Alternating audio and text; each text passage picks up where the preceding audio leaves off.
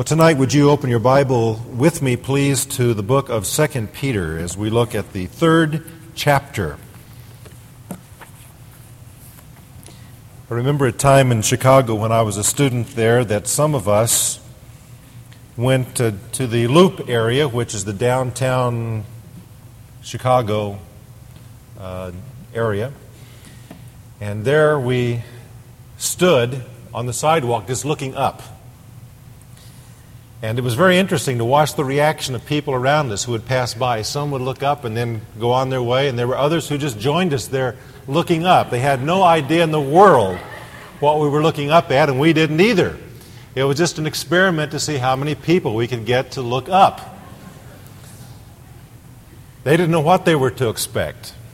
I want to ask you a question tonight. What are you expecting? Our text this evening deals with that theme. In this chapter, three times we are told uh, that we're to be looking for something to come in the future and that it should make a difference in our lives. We, as God's people, are a people of the future.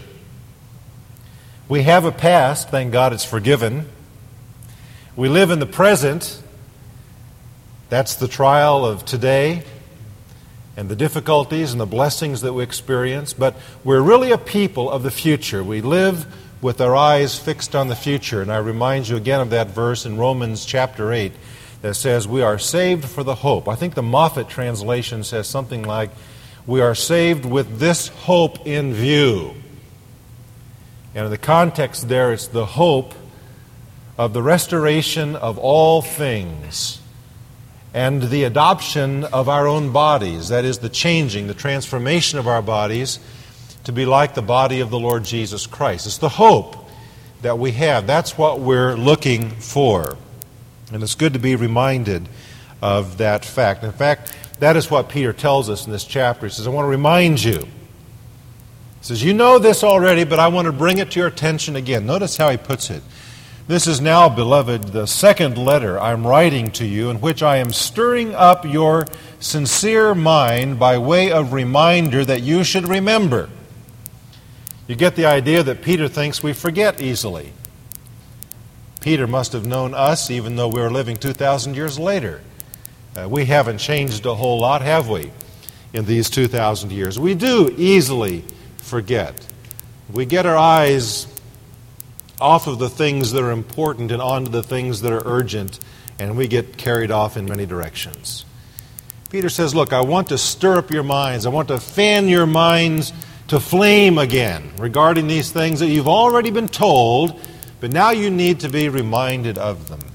He says, The word spoken beforehand by the holy prophets, and the commandment of the Lord and Savior spoken by your apostles just in passing, let me mention it. This the only time you find that phrase in the New Testament, your apostles.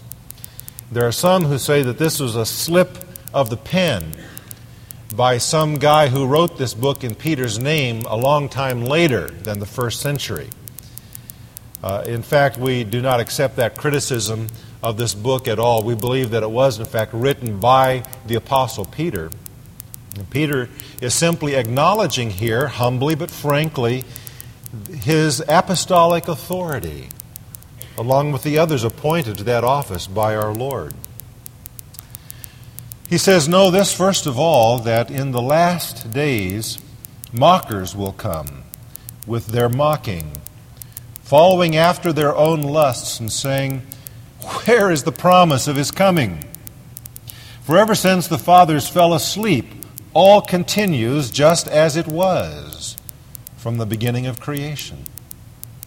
But when they maintain this, it escapes their notice that by the Word of God the heavens existed long ago, and the earth was formed out of water and by water, through which the world at that time, or the world of old, is a better way of saying it, was destroyed, being flooded with water. But the present heavens and earth, by His word, are being reserved for fire, kept for the day of judgment and destruction of ungodly men. Do not let this one fact escape your notice It goes back to the fact that we do let things escape our notice. He says, Don't let this escape your notice, beloved, that with the Lord one day is as a thousand years, and a thousand years is one day. He's not there giving us a ratio that in heaven one day occurs when there's a thousand years on the earth. He's simply saying that time is irrelevant, really, to an eternal God. The Lord is not slow about his promise, as some count slowness, but is patient toward you, not wishing for any to perish, but for all to come to repentance. But the day of the Lord will come like a thief. What are we to expect? We are reminded to expect the day of the Lord. The day of the Lord. That is an important eschatological or prophetic term in the Scriptures. It is one that refers to the conclusion of the present world order as we know it. It is a time that in Scripture is described in terms of judgment, as he does in verse 7, in terms of destruction of ungodly people, but also in terms of blessing and restoration. It is described in terms of the tribulation as well as the coming kingdom of our Lord Jesus Christ. The day of the Lord embraces both of those thoughts. And so the day of the Lord is not a 24 hour period, but rather it is a lengthy period of time that's described as a day which the Lord overtly controls and in which He will intervene in the history of the world. The present period is sometimes termed the day of man. I think it's Paul that uses that phrase in his writings. It is a day when man seems to, to rule, when, when everything is focused upon humanity, and God is largely neglected. But this will be God's day. This will be the day of the Lord when God will become the focus of all and when He will directly intervene in the flow of human history. I believe that this day of the Lord is to be distinguished technically from another phrase that we find only in the New Testament, and that is the phrase the day of Christ or the day of Jesus Christ. That phrase is found in Philippians 1 6, 110, and 216, in 1 Corinthians 1, verses 7 and 8, and in chapter 5, verse 5, as well as in 2 Corinthians 1, verse 14. The day of Christ, in those contexts, is describing the coming of our Lord Jesus Christ for the church. It's that event that we sometimes call the rapture of the church. It is a, a day, it is an event for which there are no signs to point. It is a day that can happen at any moment. It is always described as being imminent, which means it could happen at any time.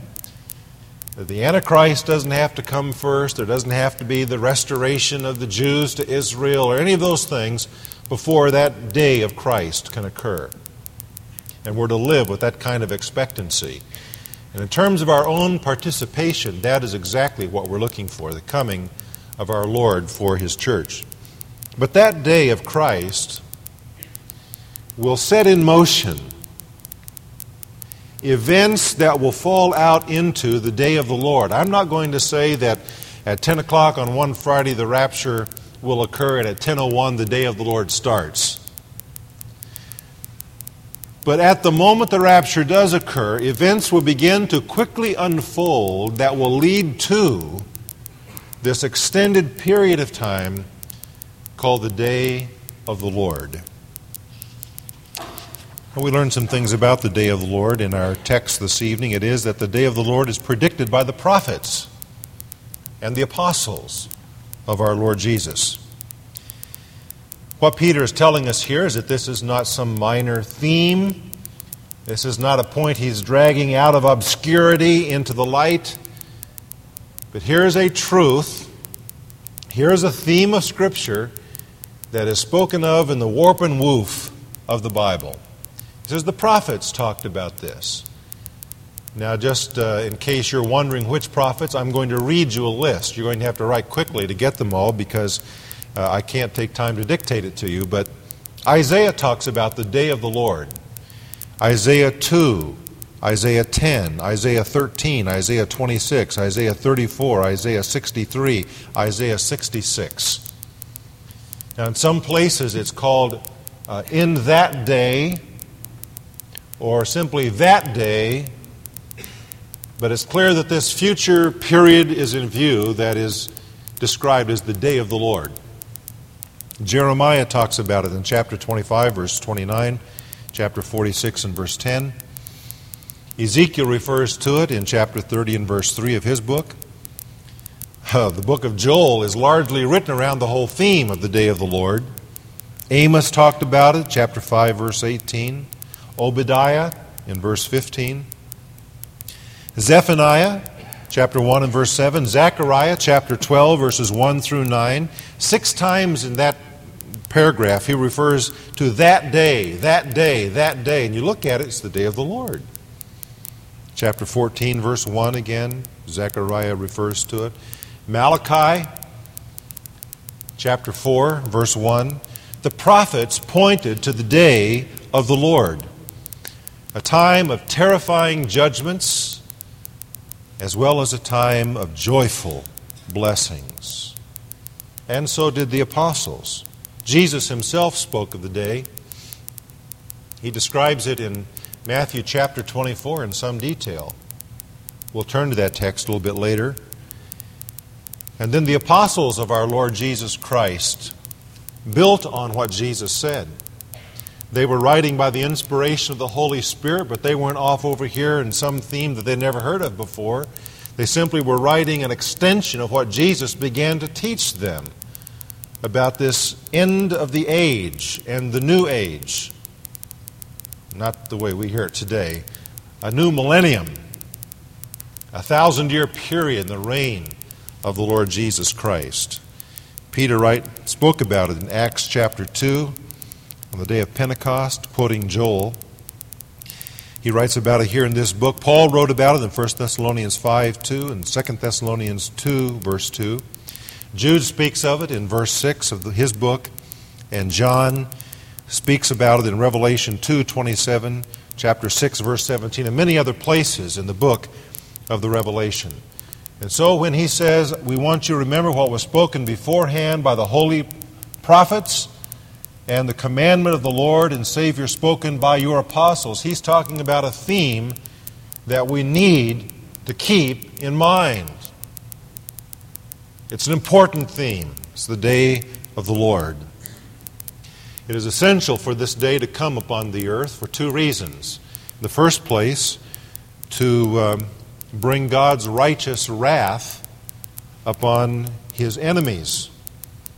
We have studied that somewhat in chapter 2 of this book. We read about it tonight in verse 7 of this very chapter. There will come a time upon the earth when God will pour out his judgment upon his enemies. It's essential for that day to come but it will also come so that God might fulfill his promises to Israel. And so that he might restore the throne to David and to David's seed, descendant, the Lord Jesus Christ. I've been doing some reading, my personal reading, in the book of Jeremiah. Uh, and uh, it's been reaffirming in my mind that God has given certain promises to the Jewish nation which have not been fulfilled. And people can rationalize about that, and they can say, well, this is figurative. It, it, it, somehow spiritually applies to the church. They can do all they want to with it, but it still means what it says that God has a future for the Jewish people. And so the day of the Lord must come upon the earth so that God can keep his word. And God is going to restore the throne to David. Are there signs of the day of the Lord? Well, yes, there are. In fact, that was the chief questions the disciples asked Jesus on the uh, sermon, on the Mount, rather, and he responded with his sermon on the Mount. The signs of this day that we're talking about. So, the day of the Lord was spoken of by the prophets and by the apostles of our Lord Jesus Christ, as well as Jesus himself. Now, the second thing we see in our text here in 2 Peter 3 is that the day of the Lord is preceded by scoffers. Know this first of all. Uh, Peter is saying here basically here's something that deserves priority in your thinking. In the last days, mockers will come. Let's think for a moment about this term the last days, because that signifies to us the time of their mocking. In one sense, the last days is a term that describes this whole age since our Lord came until this day. It is spoken of, uh, this period is spoken of that way in Hebrews 1, for example, where it says, In these last days, God has spoken to us by his Son. That's in contrast to the former days before Christ. This is a, a way of that Peter himself uses the term back in 1 Peter 1 and verse 20. Regarding Christ, he says, He was foreknown before the foundation of the world, but has appeared in these last times for your sake. Peter's talking about the last times as being this, this whole 2,000 year now period following Christ's coming. we live in the last times, but so did Martin Luther. The Crusades were in the last times. Uh, Constantine was in the last times. The apostles were in the last times. Our Lord inaugurated the last times, the last days upon the earth. It's 2,000 years of last days, yes. On our clock, that's the way it's worked out. But I believe there's another sense in which this term is used um, by Paul, for example, in 1 Timothy 4 and in 2 Timothy 3 when he writes about the concluding days of this age. So that it's, in a general sense, it's this whole age, but there's another more in, in, intensive sense in which the last days refer to the compressed period of time right at the conclusion of this age in which we now live, sometimes called the age of grace. Peter says in these last times there will be mockers. Were there mockers in Peter's day? Absolutely. Are there mockers today? Of course there are, and I think that they will increase as the days grow short. say, what is a mocker? What is a scoffer? Well, the verb behind this, this noun means to play with something. And so you have the idea of someone making a joke or toying or playing with the idea that they're mocking. And he tells us what they say in verse 4 as they make fun with this whole idea of the coming of Christ. Now, what is the reason for their mocking, their scoffing? Well, Peter says that they're doing this following after their own lusts. Pretty potent phrase, really. He said it's their fleshly cravings that provoke them and motivate them to follow this train of thought. Are they mocking because they have come to some kind of an intelligent decision that what they're mocking is wrong? No, Peter says. The reason they're mocking is because of their moral choice to follow after their own fleshly lusts. And because of that moral decision, not an intellectual decision, their moral decision, therefore they make mockery of what God says is going to happen in the day of the Lord. He says they, this whole idea escapes their notice. I don't care for that rendering too much because it, it kind of gives the idea that somehow, oops, it just slipped by them. And that's not the point at all. The point is that they willfully choose to remain ignorant of certain things. They do not wish to think of judgment, and therefore they deny it. They want to live out their own fleshly lusts without any thought of accountability. Now, what is the, the content, the argument of their scoffing? Well, they say, look, things have always been just like they are now. There's a certain continuity in things. Ever since the fathers, fellow, who are they? Well, those are the patriarchs. That's a term that describes real old people, even older than some of us here. The fathers. You look back as far as you can see in history, you get out your binoculars, you see those people, that's the fathers. Now he says, ever since those people died, they fell asleep, all continues just as it has been from the beginning of creation. They say there's this unbroken cycle of human history, this continuity. Philosophers refer to it as uniformitarianism. Uh, you usually use that word with the adjective supercalifragilisticexpialidocious. Uniformitarianism. And it's really a basic assumption of our science today. Our scientific laws uh, are, are built upon the idea that things just are always the same, that there's a certain stability about nature. Now, they make three mistakes, really, these people who take that approach. First of all, they assume they know everything that's ever happened. They think they know all of history, which no one knows. Secondly, their argument is well, if it hasn't happened before, it's not going to happen in the future. Oh? I've never had cancer before, but that doesn't mean it won't happen in the future.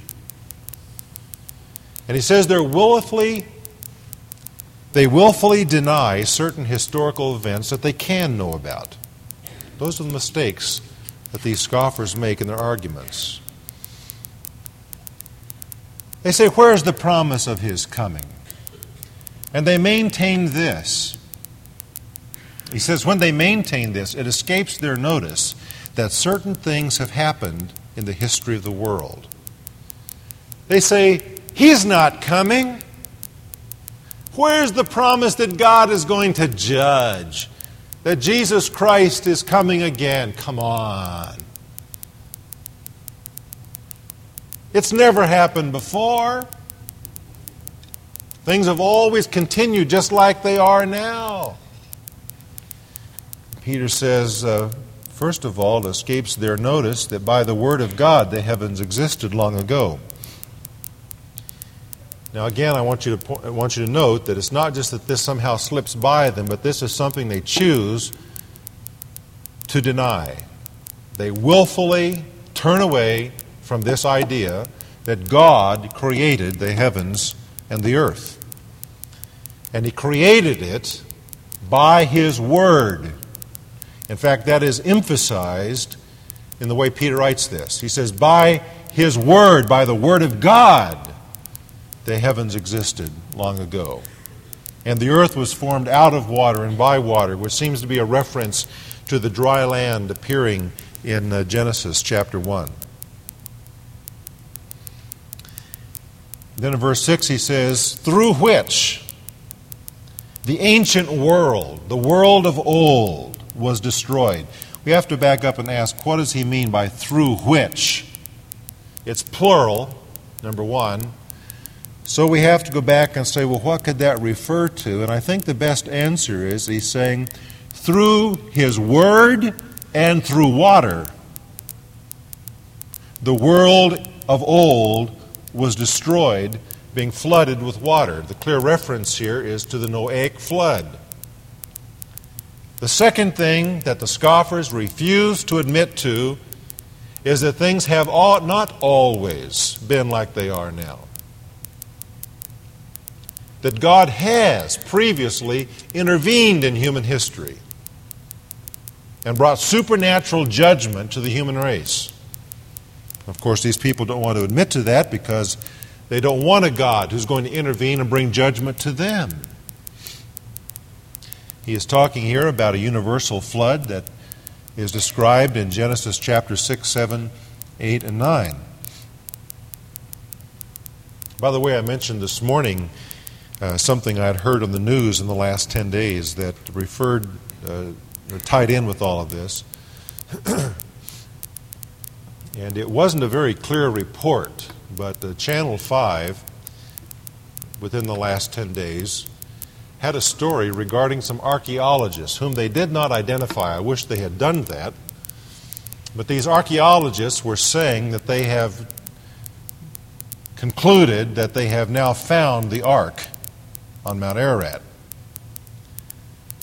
And they were holding models of what they felt the ark looked like and held it up to the pictures of the formations on Mount Ararat, and they were pointing out what they felt were the water reserve system on the ark, now turned on its side, and another piece of the ark that was uh, torn away and laying in a different angle to the rest of the body. And whether these were uh, Christian archaeologists or they were otherwise archaeologists, I don't know. Uh, they weren't identified. But Channel 5 reported this, and I do remember this is ratings month. I'm aware of that. But they reported this as fact, which I thought was most interesting. There was no sense of scoffing in the report, uh, but they concluded the story by saying that these archaeologists expect next spring to go to this spot on Mount Ararat, which they can now gain access to because of the whole new political system over there in that part of the world. And uh, they expect to come back with definite proof, even pieces of the ark, most of which they say is now buried under 60 feet of ice. Well, I thought that's very interesting. I mentioned that to a friend of mine, and, and the response was, Well, what do you think that that will do for Christians? And my response was, Well, probably not a whole lot because we already believe what the Bible says. Uh, it may help some, it may encourage some, but what will it do to the world? I think that's the more interesting question. Let's assume for the moment that the report is correct, and let's assume that they do bring back some of the ark. What's happening here? There's an interesting text in Matthew chapter 24, verses 37 through 39. It might be worth our while just to look at it for a moment. This is the Sermon on the Mount I referred to earlier, and Jesus has now given some of the signs pointing to the day of the Lord when he will return to the earth with judgment, not for the church now, but later with judgment and to establish his kingdom. And he says in verse 36 Of that day and hour no one knows, not even the angels of heaven, nor the Son, but the Father alone.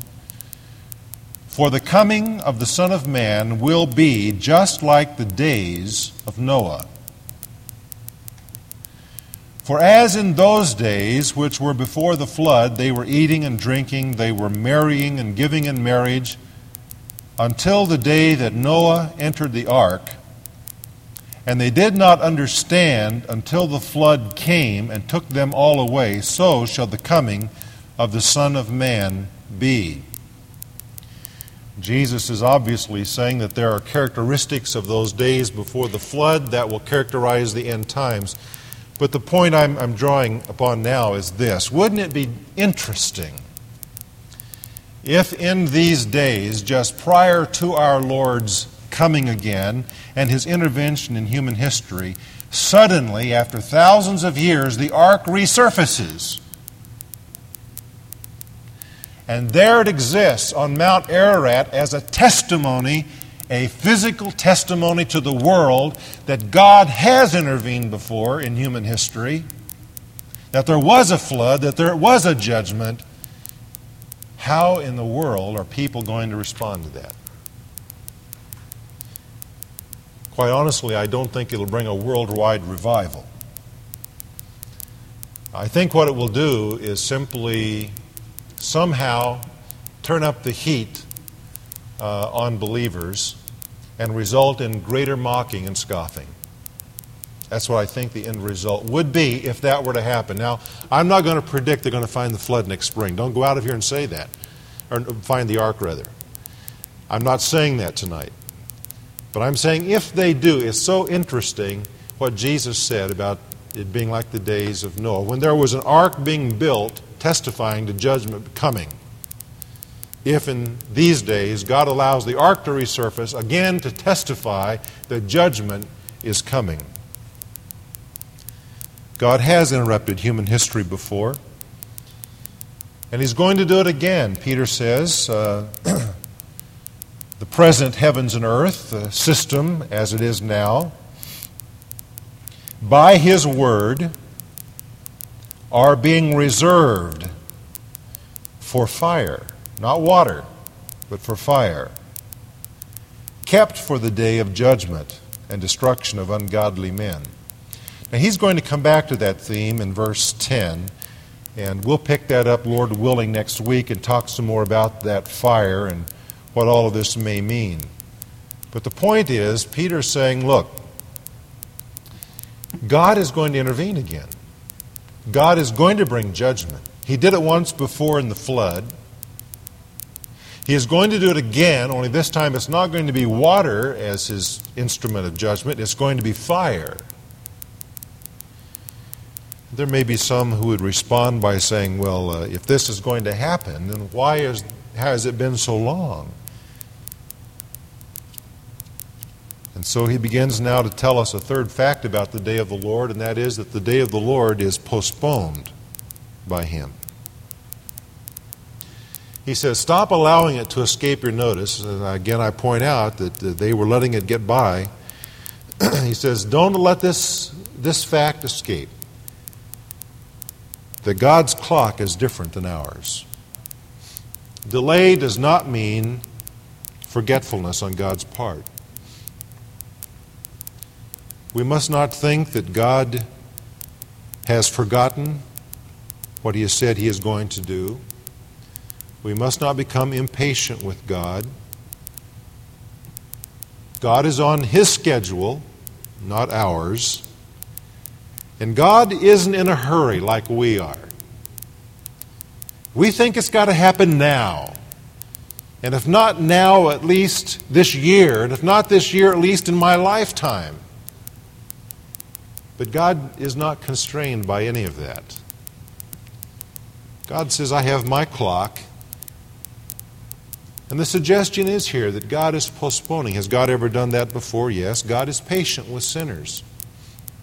He was in the days of Noah.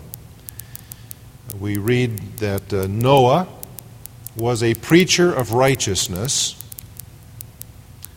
in those days before the flood. That is, he proclaimed the righteousness of God and God's judgment upon sin. And God waited 120 years beyond the time that He announced judgment for sinners to repent. And during that time, the ark was being constructed and built and prepared. 120 years God waited. God is patient with sinners. God is patient with sinners today. And the implication seems to be here that the day of the Lord has been postponed, as we would see it from our perspective. Why? Because God desires for all to be saved.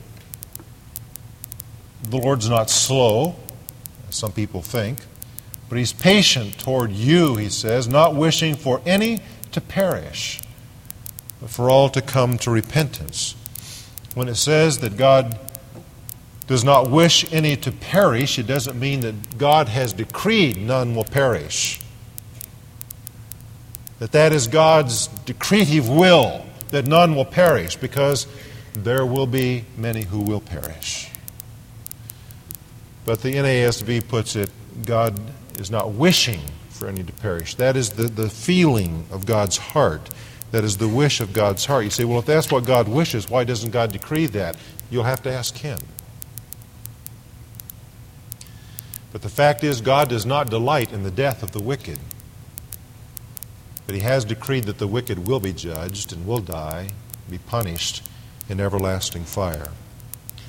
But in light of what we've seen here tonight about the day of the Lord, what should we count our responsibilities to be? In the first place, I would put it this way we need to think right. We need to be careful that we don't buy into the wrong presuppositions of the world in which we live. Uh, it's just all around us. The denial of God, the denial of God's intervention, the denial of, of the flood, the denial of creation. The, so much the world denies. And why? Because there's an intellectual decision that this is wrong? No. It's a moral choice. They want to follow after their lusts and enjoy sin without any threat of judgment. Because we expect the day of the Lord to come upon the earth, we need to think right.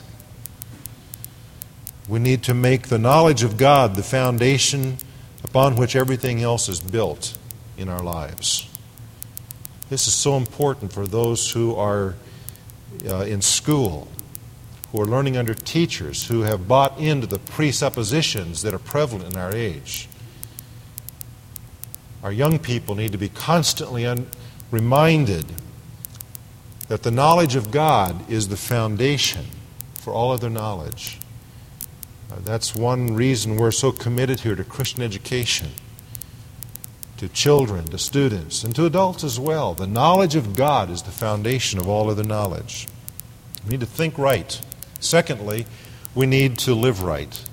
He goes on to say in verse 11 uh, Since these things are going to be destroyed, what sort of people ought you to be? In holy conduct and godliness. In verse 14, he says, Be diligent to be found by him in peace, spotless and blameless. There are ethical considerations we need to remember in our business life, in our relationships to other people, in our marriages and homes. We are to be people who are characterized by what he says is holy conduct Take time to be holy. Speak oft with thy Lord. We sang earlier. Holiness in conduct. Living differently by different standards than the world around us. And godliness, what's that? It's God centeredness. Live right. And finally, speak right. Noah did. Back in chapter 2 and verse 5, look what it says about him. God preserved Noah, a preacher of righteousness, with seven others when he brought a flood upon the world of the ungodly. You and I are called to live in an exciting time. And in this day, the last days, in the days when we can see signs pointing toward the day of the Lord, we are to be a people who are speaking right, and like Noah of old, we are to declare the righteousness of God. And we're to call people to be right with God by repenting of sin and believing on the Lord Jesus Christ. So, what are you looking for? Well, it's not time to be standing around looking up in the air, looking at nothing. It's time for us to be looking for the coming of our Lord.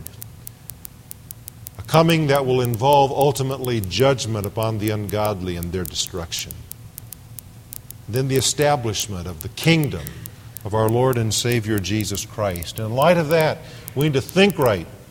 We need to live right. We need to speak right as would please Him. Let's bow together.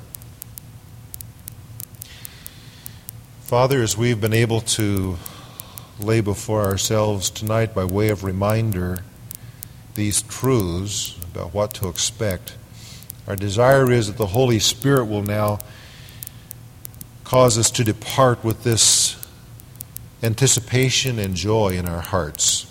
And may it make a difference, Lord. May it not simply excite our curiosity, but may it excite the way that we think, the way that we live, and the way that we speak to those around us. And may we live by faith as did Noah. May we find your approval as Noah did in those days before the flood. May we be preachers of righteousness. In Jesus' name, amen. In closing, I'd like for us to sing a verse of 463. This was requested last week by one of the young men in our church. And uh, tonight it just kind of fits in with this theme of looking to the future that we've talked about. And so I'd like to sing it not only for him, and Micah knows who he is, but we'll sing it for ourselves because it expresses our own hope. I trust it's your hope and your confidence. When the roll is called up yonder, I'll be there. 463. Let's stand as we sing.